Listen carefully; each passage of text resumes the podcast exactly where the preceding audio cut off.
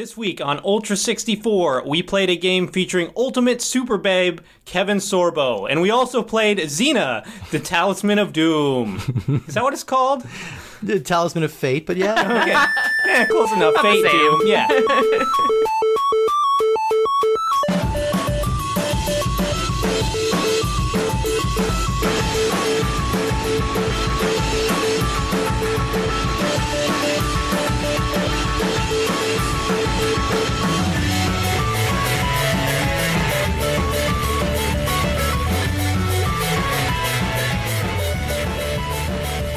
Hello, everybody.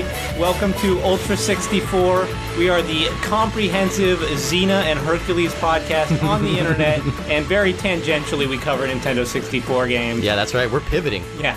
I am um, fundamentalist muscle man Woody Siskowski. I am uh, Earth's mightiest princess, Steve Guntley. That's wonderful. And we are joined today by a very special guest. Welcome back, special guest. What's your name? The real Earth's mightiest princess. Yes, uh, this is Nicole yet again. Welcome back, Nicole. uh, making the incredible journey yes. to be here. the the the incredible journey of Homeward Bound, the uh, the game we played today, based on the 1993 family film about talking dogs. No, we played Hercules: The Legendary Journeys and Xena: Warrior Princess: colon Talisman of Fate. we told uh, we told Nicole we were doing these games, and she could not push us out of the way fast enough to grab that N64 controller. She she did a ululation just like Xena, which uh, you can recreate now, I'm sure, with your high pitched yee yee yee yees. Yes. There it is. You'll insert those later, right? She did it. Yeah, okay. I'll insert them later. Is that what it's called? An ululation? Yeah, yeah, yeah. Like, ah, yeah, yeah, yeah. yeah, yeah. That's put that in your Scrabble game. That's it. That's a big points. That's big points. What's a, a use like three points? Yeah, Yeah. put that on a triple word score. You're golden. Um, also, I just before we even get started, I want to say it really annoys me when we have like multiple colons in a title. So like Xena colon Warrior Princess colon Talisman of Fate. That always drives me crazy. It's like Resident Evil colon Code colon Veronica. drives me crazy. Hate it. Grammatically. That's correct. also a very bad name of a game. It is. But- It's a very bad name of a very good game. Uh, but we are here talking about some um, well, okay games, I guess. Uh, better, better than I expected. Yeah. Still not good, but I would Hey, say better than I was expecting. I'm sorry. I, I, I've uh, stumbled into the new uh, Talisman of Fate fan club. here, yeah, I think. exactly. Nicole and I were all about this game. Yeah, oh yeah. Well, I mean, I was all about Hercules and Xena, the TV shows, when I was a kid. For whatever reason, these two shows were on a very heavy rotation in my house. So I've seen most episodes of Hercules uh, and most episodes of Xena at this point, actually, up until maybe like the last two seasons I dropped off. But uh, I feel like there has been there's very rarely like a mainstream fantasy show. Like especially at that time. Like obviously time. we've had Game of Thrones which was huge. Right. But sort of before that there was not much. and, And I'm not saying that, you know, Hercules and Xena were to that extent. no, but I think Hercules and Xena were kind of the reason people stayed away from that kind of stuff for a long time because Yeah, that's a good point. these uh these shows okay so they were run in syndication so they weren't really you know they, they were cheap by design uh, and these were kind of designed as like a, a throwback to kind of 50s and 60s television you know sword and sandals kind of hack and slash adventure of the week sort of things and uh, they didn't super super update it for the 90s or anything like that like it doesn't feel particularly fresh or timeless. It's just kind of very cheesy, very earnest, uh, super fun. And I, I think I commented while we were watching uh, episodes today. It's like this looks simultaneously both very expensive and very cheap. yeah. like they have a lot of high quality costumes and like stunt people and like these beautiful New Zealand locations, but it's all extremely cheesy and uh, intentionally campy. Um, but it, it's they're endearing. I don't know. They really are. They, they've got a kind of uh, earnestness and sweetness to them that I find uh, appealing. But I feel like the costumes are kind of only like one click up. Like there, there's not like much creativity put into the costumes, so they're definitely like one click up from like, oh, I got my cosplay for Comic Con. Yeah, Well, nowadays they'd probably be one down. Yeah, that's a good point. yeah, yeah. So yeah, the, the Xena Comic Con looks a, looks a lot better than the actual Xena costume. Yeah. There aren't, uh, come to think of it, there aren't very many uh, games on the N64 that are based on television shows. Now that I'm thinking about it, so that's uh, Jeopardy and Wheel of. Fortune. Yeah, yeah, You're cartoons. right, there was a lot of cartoon a lot of cartoon ones. Yeah, but yeah, so not a lot. Um, what was your guys' experience with these shows? Were you exposed to them much when you were growing up? Not really. Um, I I did once when we watched the intro here. I definitely recognized it, and um, I do feel like for for the sort of the low budget cheesy feel of this show, it matches pretty evenly with pretty standard of what Canadian television. Actually, most, yeah. most shows look like. That's why I thought I'm like, weren't these shows Canadian? I watch Yeah, it now and it, it makes me think of like all the shows that are shot for like Sci-Fi Network that Yes. are all done in Canada. You know, it so- is definitely because this was pre Sci-Fi Network. yeah. right? Well, yeah. Sci-Fi was around, but yeah, it wasn't. Yeah, this was producing a lot of definitely like shows. sci-fi network quality on your m- major network. Yeah, yeah. Uh, but I mean, it was one of the early t- uh, Hercules in particular was one of the early shows to use a lot of CGI, which that has obviously aged great. Um, but yeah, yeah. So like it, they put some money and some effort into it. I mean, if there Um, was and ever these were big hits. if there was ever a show cr- carrying out, crying out for the talents of Ray Harryhausen, Yes. it, it, it was these. Oh my god, that would be awesome. yeah. Nicole, did you watch this much growing up? Um, I definitely watched it some. It was kind of just if it was on, occasionally we'd watch it. So Yeah.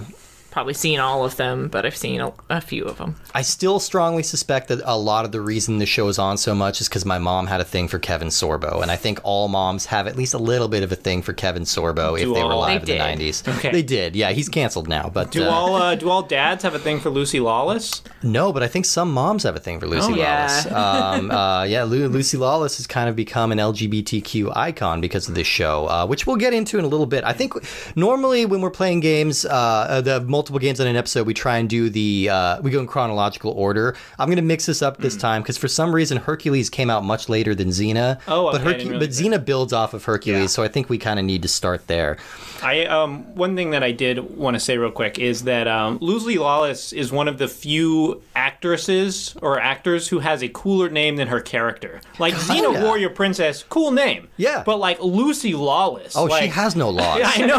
and she's loosey goosey. You cannot bind her. Yeah. it's both alliterative and badass. It's great, yeah. And I think, well, no, it's not her birth name because I think she was married to a guy named Lawless, and then she got divorced. It was like a short marriage. Um, She but married him kept for his it. name. Yeah. She, she Susan Sarandoned him. Yeah, yeah. So, yeah. Um, let's talk a little bit about Hercules, the TV series. So, this is called Hercules: The Legendary Journeys. Uh, it was created by Christian Williams and produced by Sam Raimi, who was also kind of instrumental in establishing the uh, the tone and the campiness of this. Like, uh, especially the early going with the Hercules like made for TV movies. They're very Sam Raimi esque. Lots of crazy like canted angles and zooms and weird special Sam effects. Raimi is kind of one of the.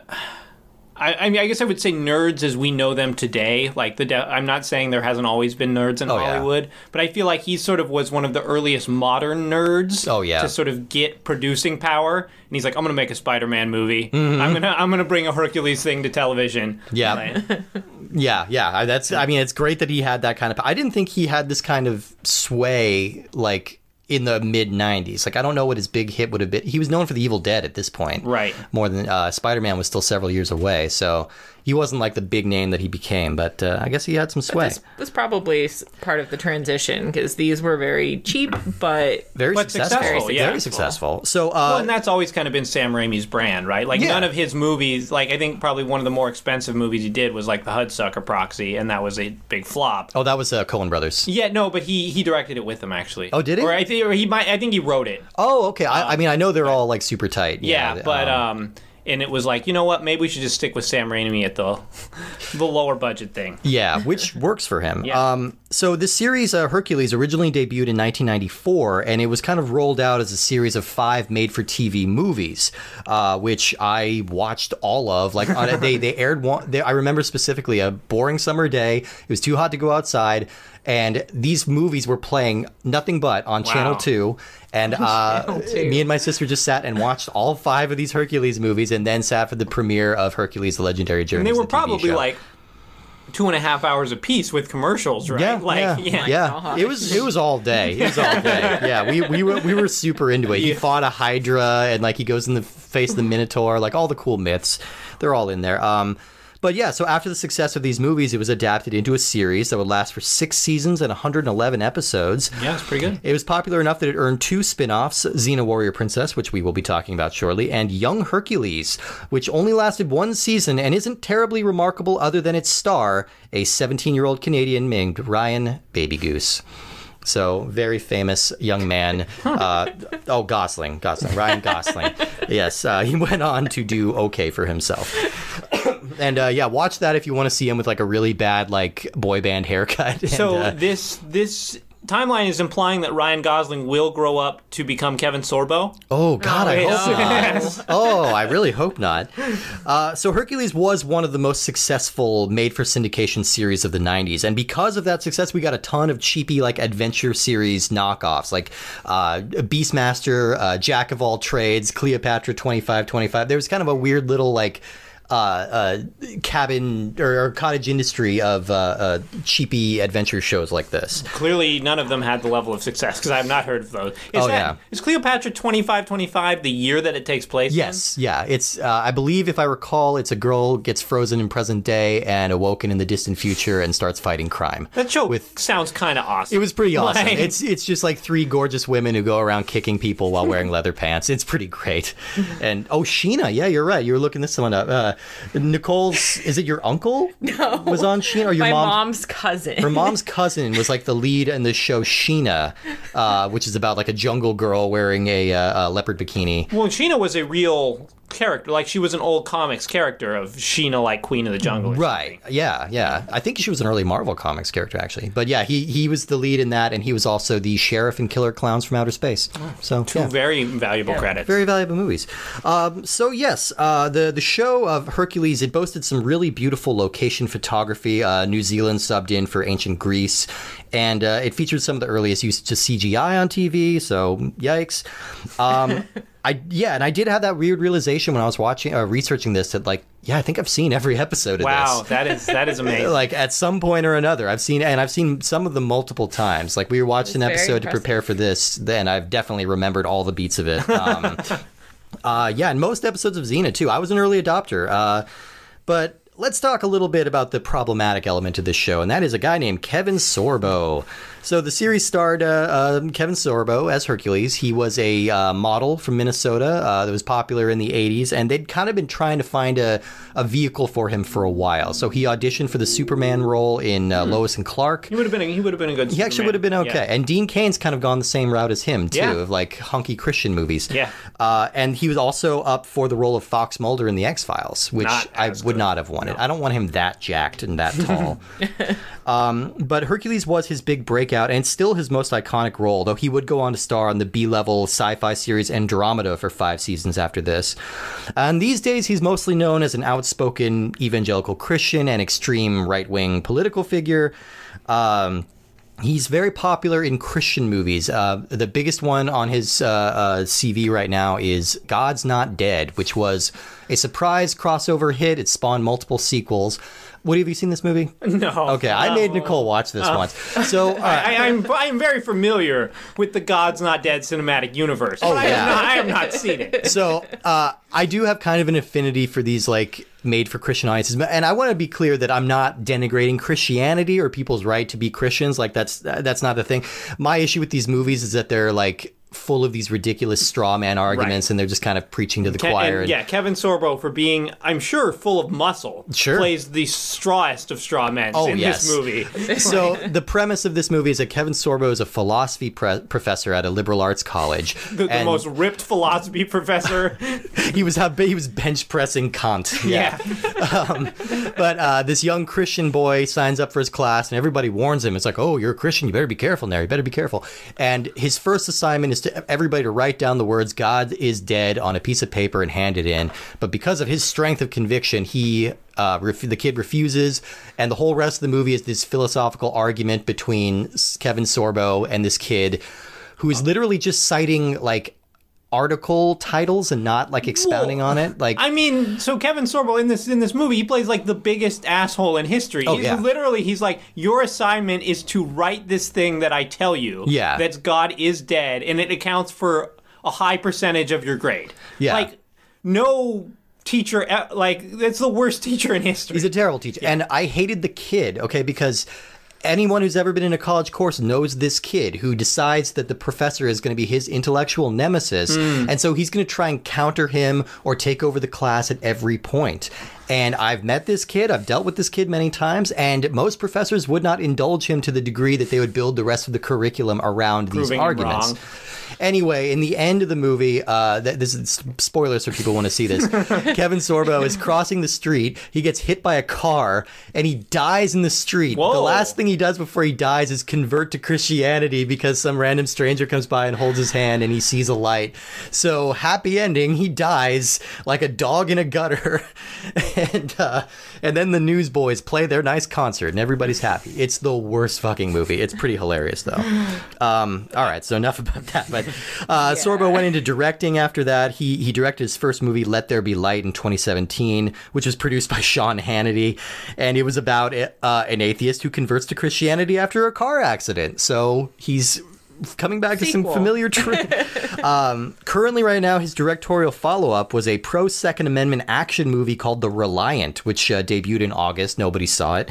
Uh, and uh, that was kind of a controversial. Basically, the idea is terrorists have taken over, and the only people that can protect us are a bunch of good guys with guns. Well, that's also the plot of the movie Red Dawn. It is, which Yeah. also sucks. yeah, okay, fair enough. Um, he's also recently been Me Too'd uh, by one of his female co-stars. He he was in a direct-to-video rom-com called Single in South Beach, and uh, his female co-star in that accused him of sexually propositioning her multiple times, despite them both being married and her being 30 years younger than him. And apparently, he was bullying her on set, um, uh, shaming her for not sleeping with him, and trying to get the director to write more unnecessary sex scenes. So, fucking gross. Uh, yeah. Um, that's that's kind of all I want to say about that guy. I don't really like that guy. Um, but you know what? There's other people in the show too. Michael Hurst. and he was a good Gladiolus. Hercules. He was I a mean, like, you know, he does what you want. He's got muscles and hair. he's tall. he's got muscles. I always found him. English. He's kind of a charisma black hole to me. I don't know. He's just he's he's real pretty. He stands there real strong like, but there's nothing nothing But I- between the ears. Yeah, that's true. But I feel like that's kind Is of he the, supposed to? the way that Yeah. the show is written, right? Like, Yeah. is Hercules isn't your sort of zany character. He's just the straight man, and No, he's got these goofy sidekicks and nemesis. Yeah, so it's it's all real super cheesy, but we do get appearances uh, from Michael Hurst, who plays uh, Iolaus, who's his sidekick, and he's never like listed in the credits, but he's kind of in every episode. Um, and uh, then we also get Bruce Campbell uh, turning up a lot as Autolycus, the Prince of Thieves, Because Lucy Sam Lawless. Raimi loves Bruce Campbell. Who doesn't? Come on. Fair enough. Uh, Ted Raimi's in both of these series, and then Kevin Smith plays Ares, and it's not that Kevin Smith. and I know this uh, for a sad reason because back like in the early 2000s when I was real into Kevin Smith, I read a news report that Kevin Smith has died uh, Oh. from a climbing accident while shooting a movie, and I'm like, oh my god, he died. Wait, climbing accident? That, That doesn't does sound not right. sound like a Kevin Smith movie. So it's not, it's it. not shot in a convenience store. It's Yeah. not a location that he can sort of walk to and get Twinkies from. Yeah. Kevin Smith is not filming there. No, not necessarily a climber, especially shooting on, on location in Beijing. No, sadly, it was this other actor. He died during a stunt gone wrong while shooting a movie. Uh, I think he was 37, 38. So very sad, but it's not the other Kevin Smith.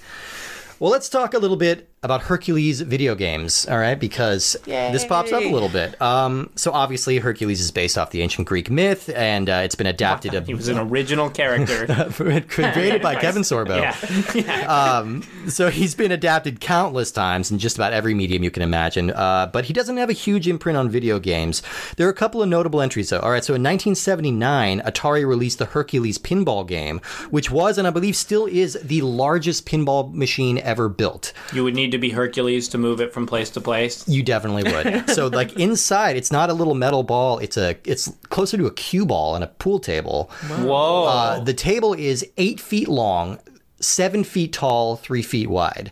Uh, and the problem with it is, from the people who've played it, is that it's very, very slow and sluggish. They had to okay. put like washing machine Giant. servos into the flippers so that they would move Wow. with enough force to hit that ball around. So it was just kind of a big clunky thing. I bet it breaks all the time. But you can find it uh, at the Strong Museum in Rochester, New York, with uh, a bunch of other. And there's only, I think they said something like ten places left in the Yeah. world where you can play this game. So sense. I kind of want to try it. Yeah, that sounds cool. The first, uh, the character first appeared on home consoles with Return of Heracles in 1983 on the Commodore 64.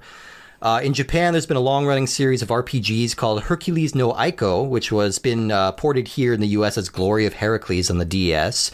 Oh, okay. I was wondering what that is. i- is. 'cause I Yeah. see that's another like little Smash Brothers trophy, but I didn't actually know what the original character was. Yeah, that's what that's from. I think that's the only game in that series that ever made it over here. Um, in 1997, we got the adaptation of the uh, Disney animated film Hercules, uh, and it's like a 2.5D game with like Oh, so cel that- shaded. That uh, would have come out before this one, right? Yes, Yeah. yeah. But did that did that movie come out before the show? It did. No, it came out during the show because Oh, that was 97. Yeah. Hercules was having a little renaissance there. Yeah, yeah, everyone was all about Hercules right then. Uh, and that game looks fun. I was just from a Let's Play I looked at of the Disney Hercules. It's like a 2.5D action game. It looks kind of fun. Um, and then there was also uh, from the uh, oh, and that that version of Hercules also appears in all the Kingdom Hearts games too, Yeah. if you care about that. Uh, and again from 1997, we've got Herc's Adventure for the PlayStation and Saturn. Did you know this was a LucasArts game No. from the makers of Zombies Ate My Neighbors? Oh wow. like the same team and it's like a top-down like exploring action game i never knew what this game was i've seen it on shelves it looks kind of fun Huh. like i might want to check out herc's Adventure. Is that, is, adventures that, is that the Disney Hercules? no, or no, this is a different Hercules. It's a different animated Hercules coming out right in the middle of the Hercules Renaissance. it's a thing. Uh, and then the last one I saw that was interesting, at least, was uh, uh, there's a British uh, development company called Midas Games. They produce kind of legendarily terrible budget titles. Not everything they touch does not turn to gold. turns to opposite of Yeah. that. Yes. Uh, and they released a few Heracles games on the PS2 and WiiWare that are like, of all things, ripoffs of Rainbow Islands. The, Oh, the game, the, bubble arcade game where you make little rainbows and walk up bridges. Hmm. Just think that, but with Hercules and even more boring. Okay. um, and of course, finally, there was his appearance in God of War 3, where he was voiced by none other than Kevin Sorbo, Oh. making his uh, return appearance to the character. All right, let's finally jump into this game. This is it's been usually lately we've been better about getting to the game faster than this. we haven't so, done uh, as much licensed stuff. It's true, yeah. There's a lot to cover with Hercules, but let's talk about Hercules: The Legendary Journeys for Nintendo 64. It was released November 16th, 2000, developed by Player One and published by Titus Interactive, and it was also appeared on Game Boy Color. Uh, Player One and Titus were the same team that gave us uh, Blues Brothers 2000. Uh, and they also gave us Milo's Astro Lanes and the surprisingly not terrible uh, Robotron, or at least Yeah. Player One did that. Titus did not. And this is the last game of theirs uh, on the N64 that we're going to be talking about. So, so long, Player One. Thanks for all the Blues Brothers. um, so, this is the entire Wikipedia article on this game, the entire thing. Hercules The Legendary Journeys is an action adventure video game with beat 'em up elements that was released on the Nintendo 64 and Game Boy Color, developed by Player One and published by Titus Interactive, based on the television series. The end. Well, that's all fat. All right, It's all podcast true. over. It's all true. Mission Yep, that's accomplished. Yeah, so I think they should update that. I think, you know, screw climate change, get all of our scientists on updating this Wikipedia page. There, this game caught me by surprise. I mean, in the sense, just in terms of how underdeveloped that Wikipedia page was. There's sort of a lot more to this game than I thought there would be. It's, It's a game that feels like effort was put in.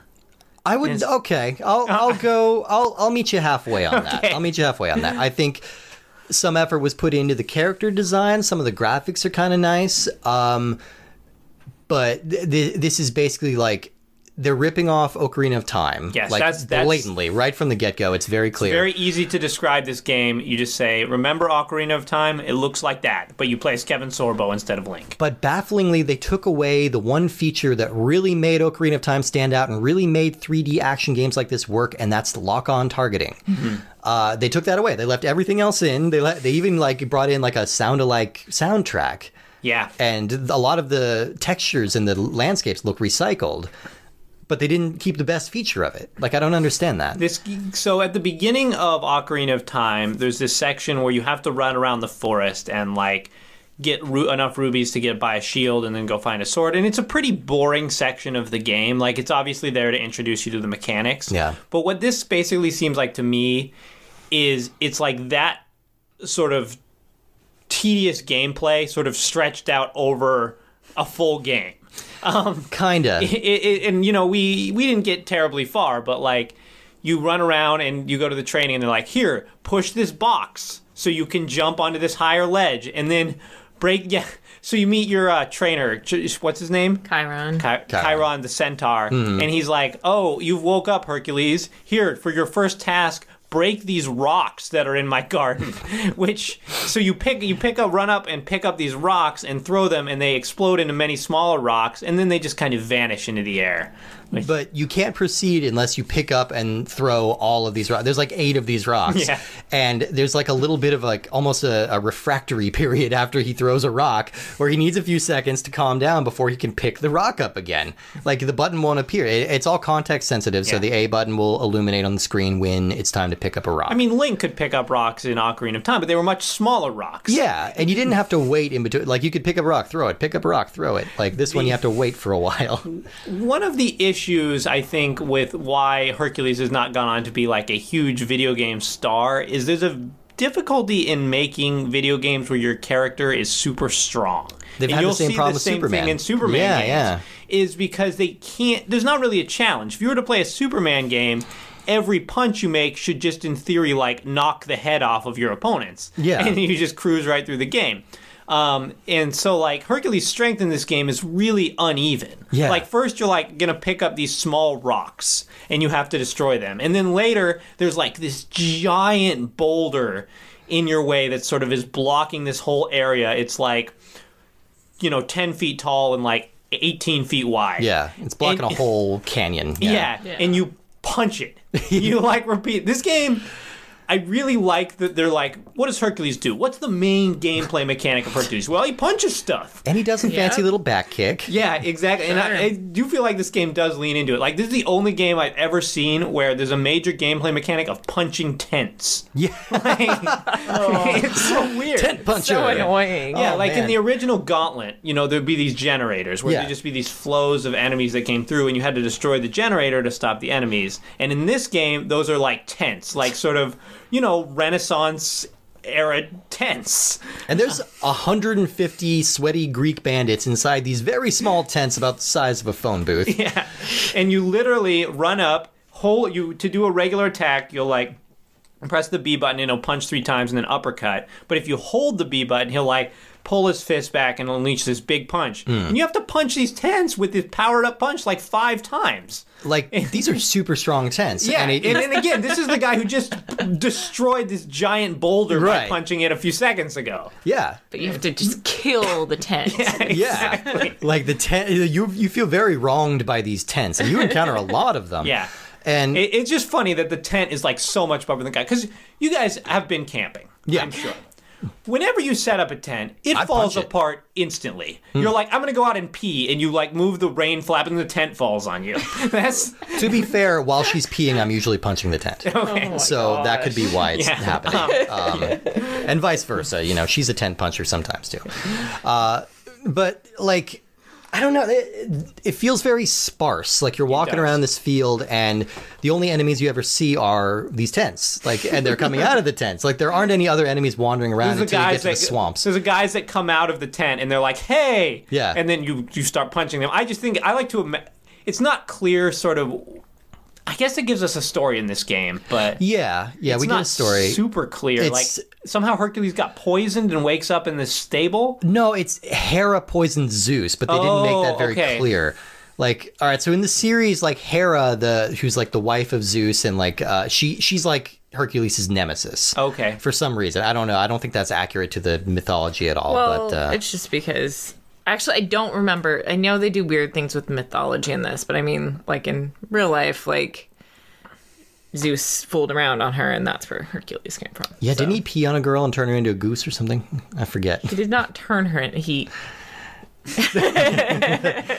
That's my. I'm not going to go there. that is my description of the myth of Leda and the Swan. He pees on her and turns her into a goose. there you go. Give me my degree in Okay. classics, please. Yeah. So yeah, this is, it's not the story is not terribly well explained, and I like to see. I like to imagine in those tents, there's just guys out there camping, and then this buff.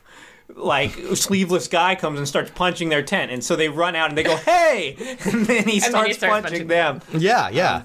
Uh, and th- these guys come out of these tents one at a time. Yeah. So you're only ever getting ganged up on if there are two tents, which too many tents. I'm sorry, and also I feel like I'm saying tent too much at this point. Like uh, it's it's uh, it's a bit much. The word So- loses all meaning. We, you know. I, I was in the same boat with you, feeling a little optimistic when this started. I'm like, okay, he's walking where I want to. The camera's bad, but I, we've seen worse. Um, yeah, I mean, most of the environments are pretty wide open, so it's like the camera's never stuck behind terrain. Yeah. It just moves too often. Like, it's, again, it's one of these really annoying things where when you're running and you sort of tilt slightly, Nicole can apparently not hold the joystick straight. so as she's running, the camera's kind of swooping back and forth. No, Yeah. she's she's going Yeah. serpentine. The guys Yeah. in the tents have crossbows. You gotta dodge and weave, dodge and weave. Yeah, I learned too much from Game of Thrones. Yeah. Don't go in a straight line, you idiot child. Uh, Anyway. y- yeah, it's just again, this is just a Zelda knockoff, which is graphically competent, um, and like it- Surprisingly, yeah, yeah, it looks pretty good. it, everything just feels like the very sort of bare bonesest of fantasy. Um, it's like they sort of laid out the environments of Ocarina of Time, and they're like, okay, we have this. We could put sort of anything in there now. We got some trees, we got some rocks, we got a field, and then it's just this very generic sort of fluty fantasy music. which it feels very muted and it was having kind of a numbing effect on me after a while Okay. especially when i realized like oh, okay this is kind of it. Like i walk i punch. I press the b button to hold for a stronger punch which takes longer Yeah. uh, and still doesn't do quite as much damage as i want and i do feel like that boulder went way faster than the 10 now that we're thinking about it too It's just Like- a lot more satisfying. and there are sometimes moments like where you, you pick up a slightly larger rock and you have to tap on the A button Oh, to really yeah. like hoist it up over your head. I like that. Like, and I it think is that's pretty a- hilarious because when Hercules throws those bigger rocks, they go about two inches over his head and fall directly on his character. Every time, every time he shatter, did that. Like Hercules. Uh, that seems like it would hurt. Yeah, yeah. It's Like, just was that good? Yeah. and w- was it necessary to lift it up in the first place if you could have Yeah? Like that seems to have been the issue. And as we all know, small rocks disappear. Yep. So it's all fine. Uh, we get a little bit of variety. We, we didn't encounter this uh, much while we were playing, but you can get to play as other characters in this.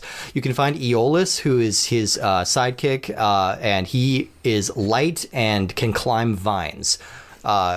And I never really realized the height disparity between the two actors until watching this. I think they intentionally cast like a shorter than average guy Mm. to go opposite Sorbo to make him look like he's towering. Because I think Sorbo's like six three and this guy's like five six or something. The so. character model for Hercules in this game looks really good. It does. Um, like his proportions are good. His haircut is accurate. yeah, And it's um, an accurate, great layered man haircut. Yeah, whenever you talk to someone, they show a little portrait in the lower right hand corner that's sort of taken things supposed to be taken from the show. Well, Yeah. it it looks, uh, I think, legally distinct from what the actual actors look like because I don't know how much they all signed off to have their likeness. Yeah. they kind of look like little oil paintings. Yeah. and Hercules is making like what can only be described as an angry fart face. Like his eyes are a little too wide, his jaw is a little too stern, and he just looks like he's he's he's giving somebody mad dog eyes. I don't know, but he's angry farting. Yeah.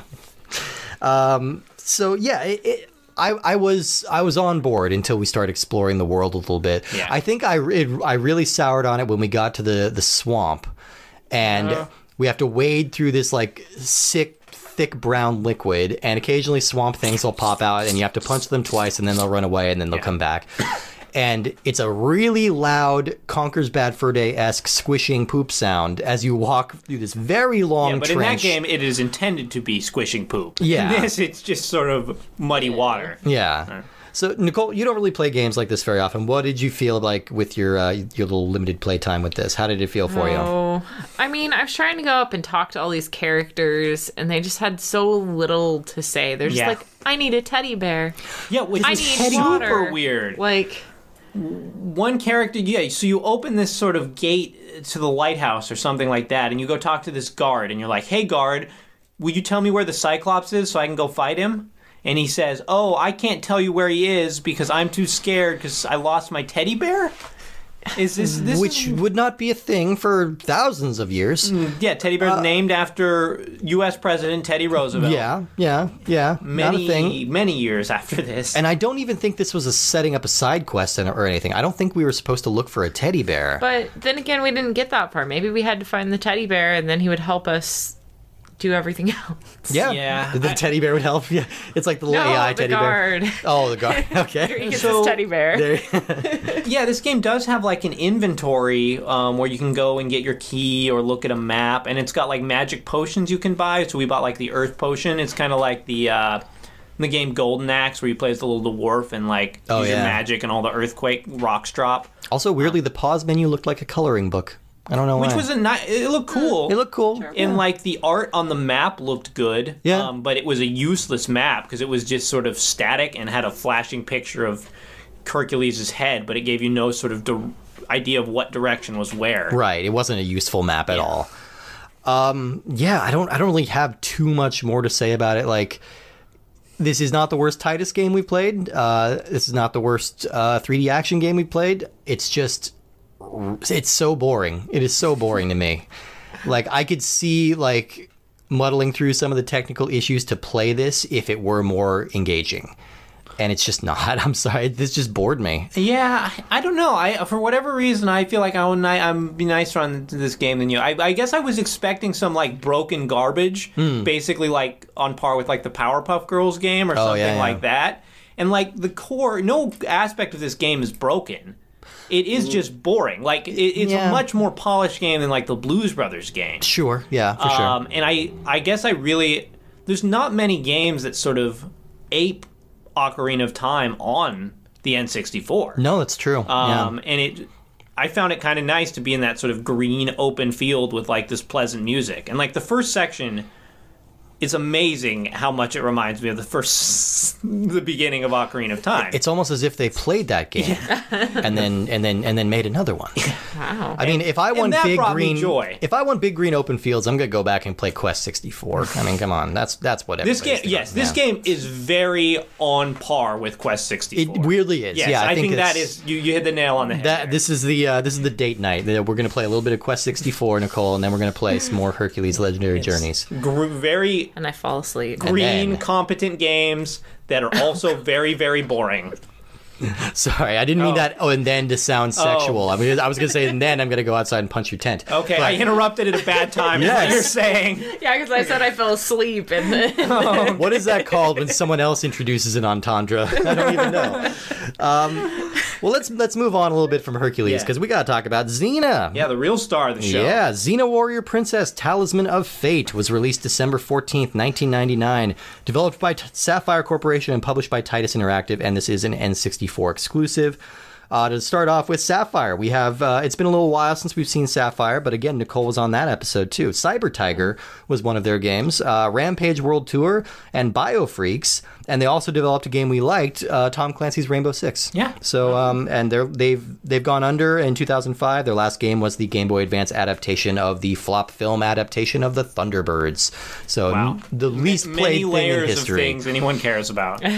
So Xena Warrior Princess. So so Hercules was kind of bound a little bit by mythology and like real thing, but Xena was a, a original creation from the show. Um, it was a spin-off of Hercules. Uh, so Ki- Kiwi pop star and actress Lucy Lawless originally appeared as a character named Alicia in one of the TV movies, which is called Hercules and the Amazon Wait, Women. so she was a singer? She was a singer, yeah, yeah. She was a she was a uh, not not like a super successful singer, uh, but she was she was kind of up and coming. Um, the producers liked her so much in that TV movie that they brought her back to play a different character named Lila in a different episode. And then eventually, later in that same season, uh, only like four episodes later, she would be recast as Xena, who is a fearsome Thracian warrior and conqueror who was originally one of Hercules' villains and was intended to die at the end of her three episode arc.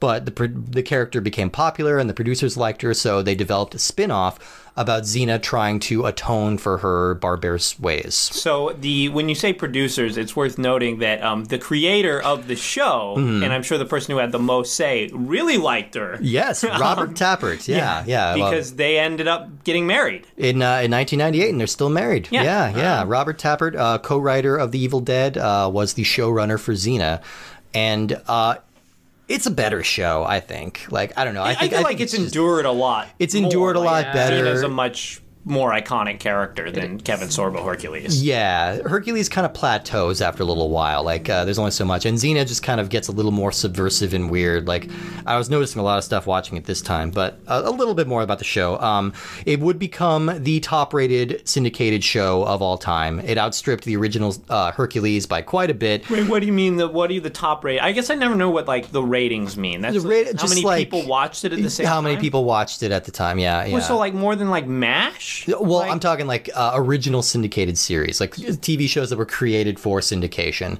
So, like, syndication is my understanding of it is just that it's not like one of the major networks. It's not NBC, ABC, CBS, or anything like that. It's kind of Oh, it's like this It's a local- group just creates something to sell to networks. exactly. It's like Okay. local affiliates, and different people will have different programming. But this one is kind of sold to whoever is selling this pro- programming. Okay. That's kind of my understanding of it. Um, so this show ran for six seasons, 134 episodes, and it spawned a short-lived animated series, a series of novels, comic books, and board games. Um, as far as video games go, Xena was based on an original character, and so she didn't have all the m- richness of the mythology. So we don't have as many generic Xena titles as we do with Hercules. Uh, but we do have uh, a few more. We have, uh, aside from this game, we had the PS1 action game Xena Warrior Princess, which kind of looks more like the Hercules game, weirdly. Okay. Uh, and there was also that also appeared in Game Boy Color. And then there were a couple of like fan made, like branching path visual novels, which my immediate thought, okay, this is porn. It's Yeah. not. Uh, It's just based on episodes of the show. You can recreate episodes of the show by following branching paths and doing stuff like that. For what it's worth, branching path, visual novel, Xena porn game, still a good idea. Yeah. Like Not, uh, no, yeah. not, no problems with Yeah. that. No, that's great. Uh, so the show found a surprisingly thriving audience in the LGBTQ community, uh, thanks a lot to the uh, ambiguous leaning towards romantic relationship between Xena and her traveling companion Gabrielle, who was played by an American actress named Renee O'Connor. So Lucy Lawless herself has been commended as kind of an outspoken ally of uh, LGBT causes. So she's kind of going the opposite. She's going the anti-Sorbo Yeah, way uh, and she's she's uh, been an outspoken activist for legalizing gay marriage and things like that. She has gone on the record saying that like while the show may not have explicitly said it, she said yes, 100% Xena and Gabrielle were gay. They were basically married. There's no ambiguity there. The way that they played it and the way that the actresses understood it, there was no uh, misunderstanding it. And uh, Lawless is kind of carved out a pretty kick-ass uh, career for herself in genre TV. She went followed this up with Battlestar Galactica Oh wow. uh, where she was one of the Cylons, and she was awesome on that show. Uh, then she went on to the Starz show Spartacus Blood and Sand. Uh, she was on a show called Salem about the witch trials, and uh, she had a meeting supporting role in uh, Ash versus the Evil Dead, which Oh, was fun. really fun, really fun. And she was kind That of show's still on, or did they? they, did it was canceled after season three. Okay. but uh, it's a lot of fun. It's- probably about the amount you want of it, really. I think that's about right because it's an extremely gross show. It's like the grossest thing I've ever seen, but it's really fun. and I imagine, I imagine she commands pretty top dollar at your local comic convention. Oh, I like, to get imagine it, so. with- based on that resume, that's that's pretty darn good. Do you think it would be crass to get her to sign something that with like as Xena needs Zex? Do you think she would do that? No. if you paid her enough? Simpsons reference. I'm not being weird. Uh, Well, you are being weird. I am being Yeah. weird, but also yeah, yeah. But the Simpsons already did it. So. And kind of the, uh, the one like non-genre thing I can think of her that, that I saw her in was playing uh, Ron Swanson's eventual wife on Parks and Recreation. So uh, Oh. that was a kind of a good down-to-earth sort of role for that was her. a great role. Yeah. But yeah, Lucy Lawless kicks ass. And uh, yeah, the LGBT audience is a really cool thing. Like, um, this is going to sound a little provincial and backwards, but uh, around the time this show was airing, I lived in a town called Cripple Creek, Colorado. Very, very, very small. Nicole can attest. It's like a tiny little gambling town in the middle of nowhere. And there was an even tinier little town just uh, off of Cripple Creek, Colorado called Guffey, which had a population of about 98 people. And this isn't an exaggeration. Almost the entire population were lesbian couples. okay. Um, it was just kind of a, a weird little refuge for lesbian couples, and to the degree that code around Cripple Creek for uh, lesbian couples was guffy gals. So if you heard the term guffy gal, it meant uh, a lesbian. Uh, and so I worked at a casino at the time, uh, and every Sunday night when Xena would air, we would get all around the bar a bunch of guffy gals lining up and they would put Xena on the TV and uh, uh, just just blast it and they would drink and have a good time. That's a fun story. it's really cool yeah and uh, um, that was just kind of watching it now like they really don't hide it. They don't make it ambiguous and the show is also coded with a lot of like subversive kind of kink friendly language and like imagery and things like that like lots of lots of people being tied and bound Sure. and lots of leather and things like i imagine this triggered a lot of people. Like this this uh this awakened a lot of people in their youth. Um but yeah i think it's kind of a subversive show in that way. And i think that's why it's endured a little bit more got a little more edge to it. And I feel like this is a license that's due to come back. Like it's been Yeah. dead for a long time. There was talk of a uh, what'd you find, Nicole? Oh well, so Oh. the reason I laughed when you mentioned Guffey, 'cause Oh, yeah. I actually didn't know about that Oh. stereotype because I'm not from Cripple Creek, I guess. But Yeah. what we always laughed about was that their their mayors are traditionally cats. Yes. So, So is it Orcas Island Yes. too, right? Or- Yeah. We would we would have uh, yearly elections for the mayor of uh, Eastsound on Orcas Island. Yeah. It would either be a cow or a local dog or Yeah. cat. yeah, and this one says go to there's been a golden retriever too, Yeah. so it's Yeah. not just cats. there, but there was a year that the mayor got hit by a car in Guffey. It was very sad. oh god, Um, yeah. That's the sign. That's when you've entered true small towns. Oh, yeah. When you're electing animals, you're public official. Oh no, they're they're. I, I just again I'm way off on a tangent, but I just found out this recently ended. But the other thing Guffey was known for was their annual chicken flying festival, where they had a mailbox way up high on like a 12, 15 foot pole, and people would climb up with a ladder. You'd put a chicken, a live chicken, in the mailbox, which is open on both ends. Then you stick a plunger in there, and you push the chicken out, and you try and see how far that chicken will flutter to land. And then when it lands, like I don't know, they take it and they put it in a chicken bingo pit where it walks around and shits on different numbers. And it, it- don't grow up in small towns, people. That's all I'm saying. Uh, It's un, it's Don't grow up overrated. in small don't grow up in small towns. Is the lesson here. Oh. So NBC was planning a reboot of Xena back in 2017, and apparently there was some creative differences. Something something fell apart, and now NBC is saying uh, they canceled it and they have no plans on doing anything with the license. I think there's some kind of weird licensing issues tied up in this, but you know we'll see. Okay, let's finally talk about this game. That was a long tangent about small weird towns. so, unlike Hercules, uh, Xena is just a straight up fighting game. Uh, That's what I thought the Hercules game was going to be. Right. Yeah. Yeah. That would kind of make sense. I, like- I- yeah, I thought they were both going to be fighting games, like just kind of flip sides of the same Yeah. coin, like Clay Fighter and Clay Fighter Sculptor's Cut or something.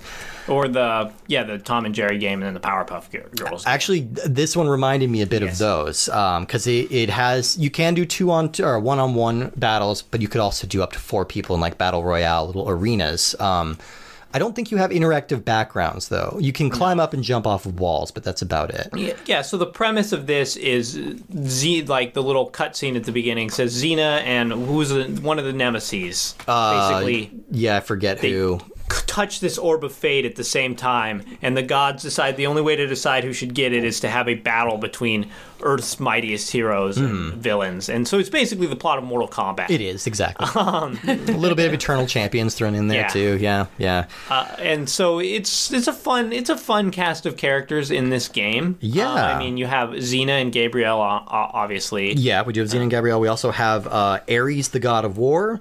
We have Joxer, the wacky comic relief played by Ted Raimi. Uh, we have Callisto, the evil. Um, I mean, I have her here as a goddess. I don't think that's right. She's not a god. She's just kind of like a. no, she's not a goddess. She's like another Xena, basically. She's evil Xena. yeah, evil Xena, basically. Um, there's Ep- uh, Ephiny, E P H I N Y. I'm probably pronouncing that right. She's the queen of the Amazons. Velasca, who is the goddess of chaos. Lao Ma, who's the Chinese queen of the Lao dynasty. Uh, we have Caesar, Julius Caesar, here played by Karl Urban in a very early appearance. And finally, Autolycus, the dashing king of thieves, played by the chin himself, Bruce Campbell. Um, And I like, um, you know, this is this is a fighting game where mo- the majority of the characters are women. Yeah. And none of them are actually very sexualized in their designs or moves. None of them have like in every fighting game. There's always a woman who like will jump on someone's like neck with their thighs and like twist it around. I don't as like a common Right. weapon. Like Yeah, yeah, that's yeah. not in this game. No, no, Yeah, that's not. Which I appreciate. No, like upskirt shots or anything. Yeah. You- you- Nicole is laughing at this, but, this is honestly, the like thing. this is a big deal when you have a fighting game. There's always like the girl character, Yeah. and there's like the sexy girl character, and Lots then, of like- attention paid to paid to jiggle physics. yeah, exactly. And this game doesn't have that at all, No, no. which, which is cool. Um, yeah, so this is it's basically a totally 3D environment, like Right. um, You're boxed in. Yeah, you're in. A, you're there's no like ring outs or anything like that. Yeah. So you're kind of boxed in. Um, and all your controls are mapped to the C button. So you have sort of a weak, a weak slash, a hard slash, and then a weak kick and a hard kick. Yeah. Um, and the combo system works fine. Basically, you just would like I mean, the fighting system here is more in depth than like the Powerpuff Girls or the Tom and Jerry game of you like would light kick a couple times and then hard kick and you do like this little combo.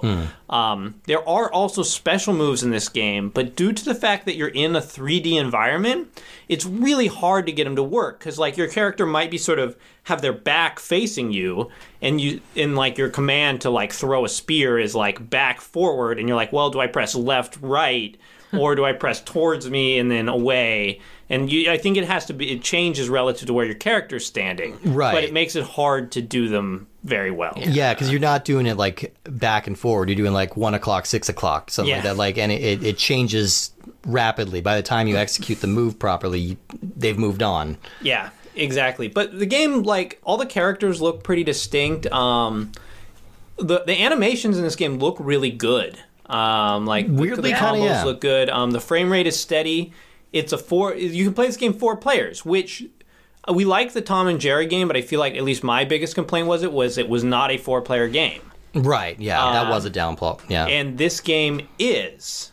And one of the weird, so like this game's got a really good system for four players. You can either play like the free for all brawl, or you can set up different teams, and hmm. it's a nice system for setting teams. You use one of the C buttons to decide what color team you want to be on. So you can play like you know with two people on one team, and then two people on a different team, or you can divide those people up. And one of the weird things too about this is y- you can put in a bot yeah. which is which is great. Like all all games like this should have a bot that are focused on team play so that the teams are even.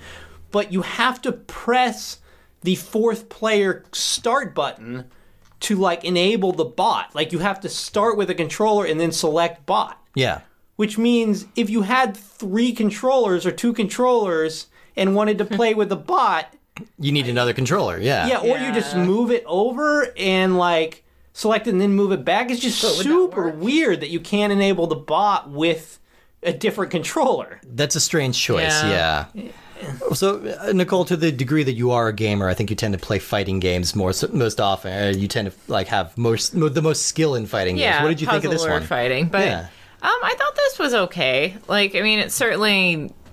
I feel like I've played a lot of newer fighting games. Sure. You know, like Injustice and Mortal Kombat 11 stuff like that. Yeah. Smash Sure. Brothers. Yeah. Yeah. yeah. Um, but I I thought it worked pretty well. I enjoyed it. Like, I was having fun Yeah. playing the different characters, so I thought it was decent. Yeah, I think this game plays like really well as like a just like button mashy thing. Um, Yeah. Like I, I feel like you it really exhausts you what you're going to get out of this game probably in 20 minutes. The amount of time we played it I, about. I was pretty bored before that, I'll be honest. But I, I also do you th- was it just me like being bad at games again, or was the game feel did it feel kind of unbalanced? Like I felt like Xena was like wildly overpowered. Xena seemed really good. and I like agree. she's super fa- I mean, as should be to a degree, but like you also want a little bit of balance in your fighting games. But I mean, we definitely did. Well, I don't know. I definitely beat Xena. I don't know. I don't remember who was on what Yeah. team. We Oh, kept yeah, switching yeah. around. But like, I I was on a team that beat Xena at some points. Like, I mean, it's possible to beat her, but like then if you're playing as somebody like Joxer, who's like the comic relief character, his sword swings are very slow and they don't seem to be particularly powerful. It's hard to land a hit with Joxer. I don't know. I didn't play as him. Yeah, Oh, I think that um, this is not a game that like you would. I don't know. Like I'm giving this game sort of ironic credit in some ways because it's not a game that like I don't. I don't think this game is very good from like a design standpoint. And I think you're right. The characters are kind of unbalanced. Even though the animation looks good, it's really hard to get a handle on what your character's actually doing. Right. Like sometimes you'll feel like you press the same same buttons and they do all kinds of random stuff. Yeah, this game definitely feels like a sort of looser, worse four player Soul Calibur. Yeah, But yeah. that's not that bad, and there's not really anything else that we've played that is comparable to it. Like, I think the Tom and Jerry game was better. Yeah. Because it was more colorful, it was much easier to see what you were doing. you had items and Yeah, weapons it, and it yeah. had those items to interact with.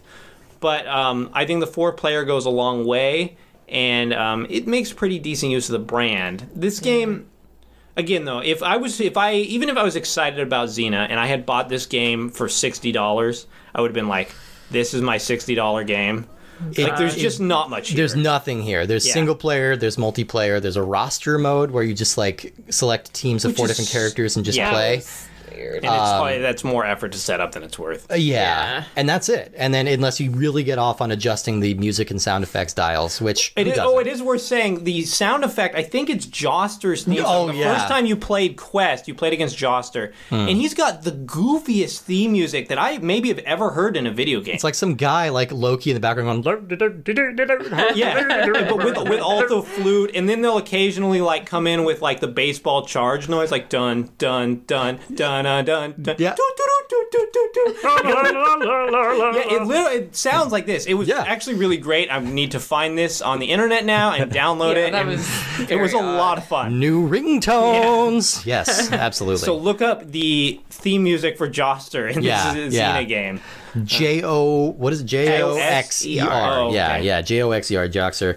He, uh, yeah, yeah. Sucky character, but I mean, it, this does fulfill my fantasy of pitting Ted Raimi against Bruce Campbell. Like I always wondered, you know, because Yeah. Ted Raimi gets killed a lot in Evil Dead as like he's he's Yeah. all the demons. Actually, you know, it- it's kind of bullshit that there's not the Her- the Hercules character should be in this game, Right? Like Yeah. that, based on like how little content there is in here, like that would go a little ways to make this more interesting. And I think he came on the show. Like she came back to Hercules after like she left. I think it was kind of like an Angel and Buffy thing, like where you know they would come back Yeah. once in a while and then go back and forth.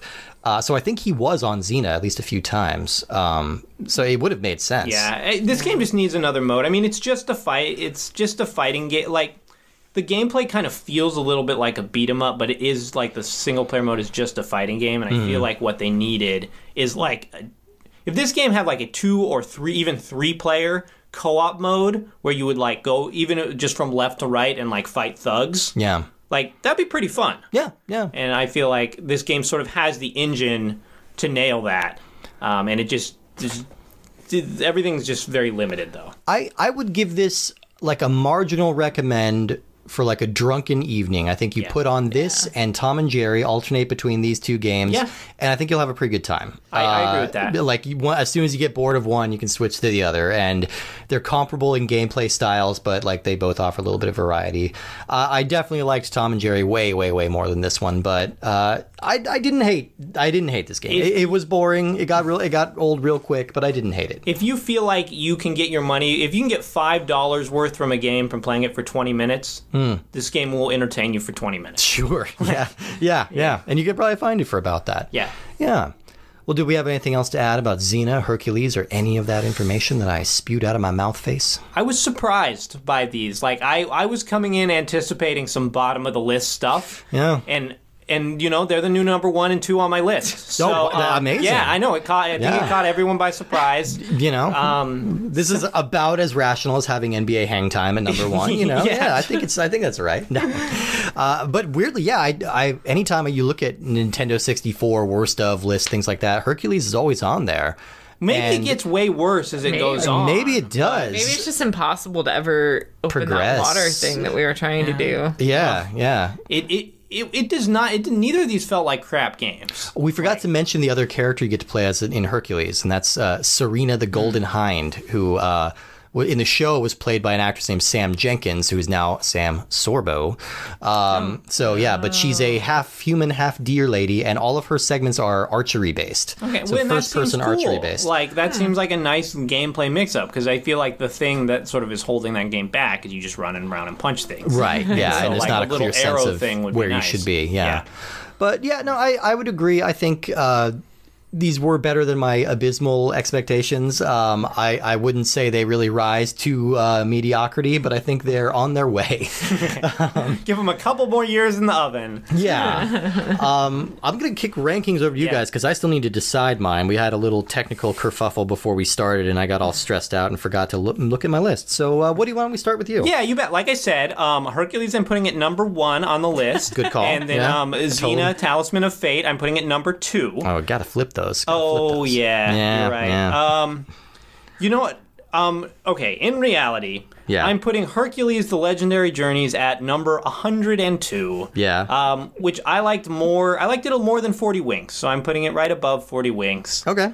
Um, And I'm putting Xena Um, I don't know. It's hard to tell with Hercules like where it's going to go. It's one of these sort of more long-winded games. Um, I think wherever Quest is, that's probably where Hercules should be. Right. I, but I don't know where that is.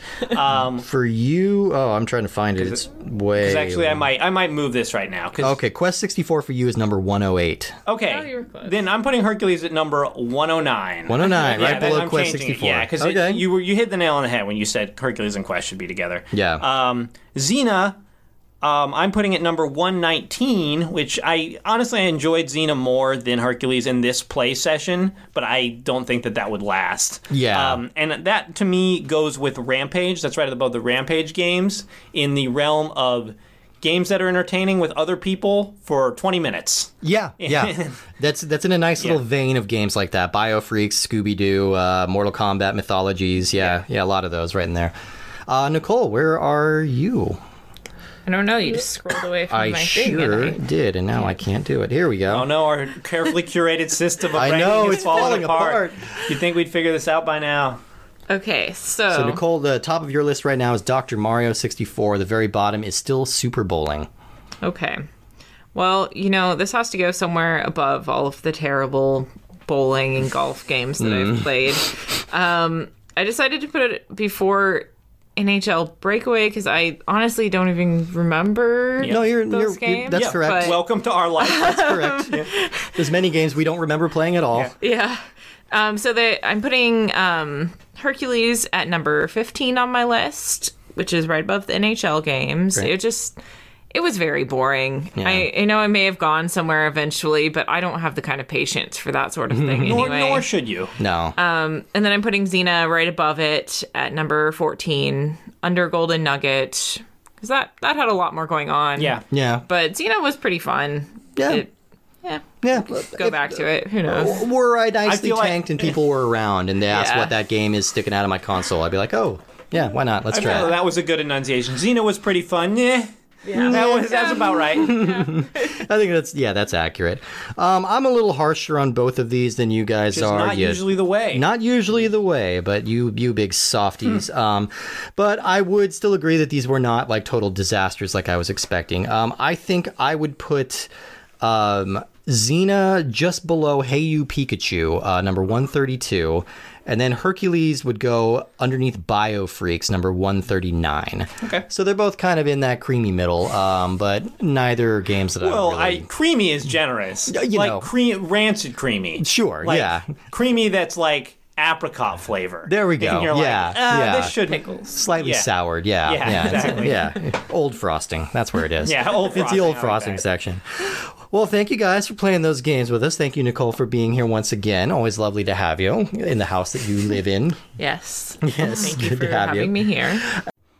Hey, everybody, jumping in for one of our signature last minute change in schedule recordings because we had a last minute change in schedule. Thank you so much, holiday craziness. Uh, we are pushing the game we were going to talk about uh, next week to two weeks from now so that we can accommodate a guest.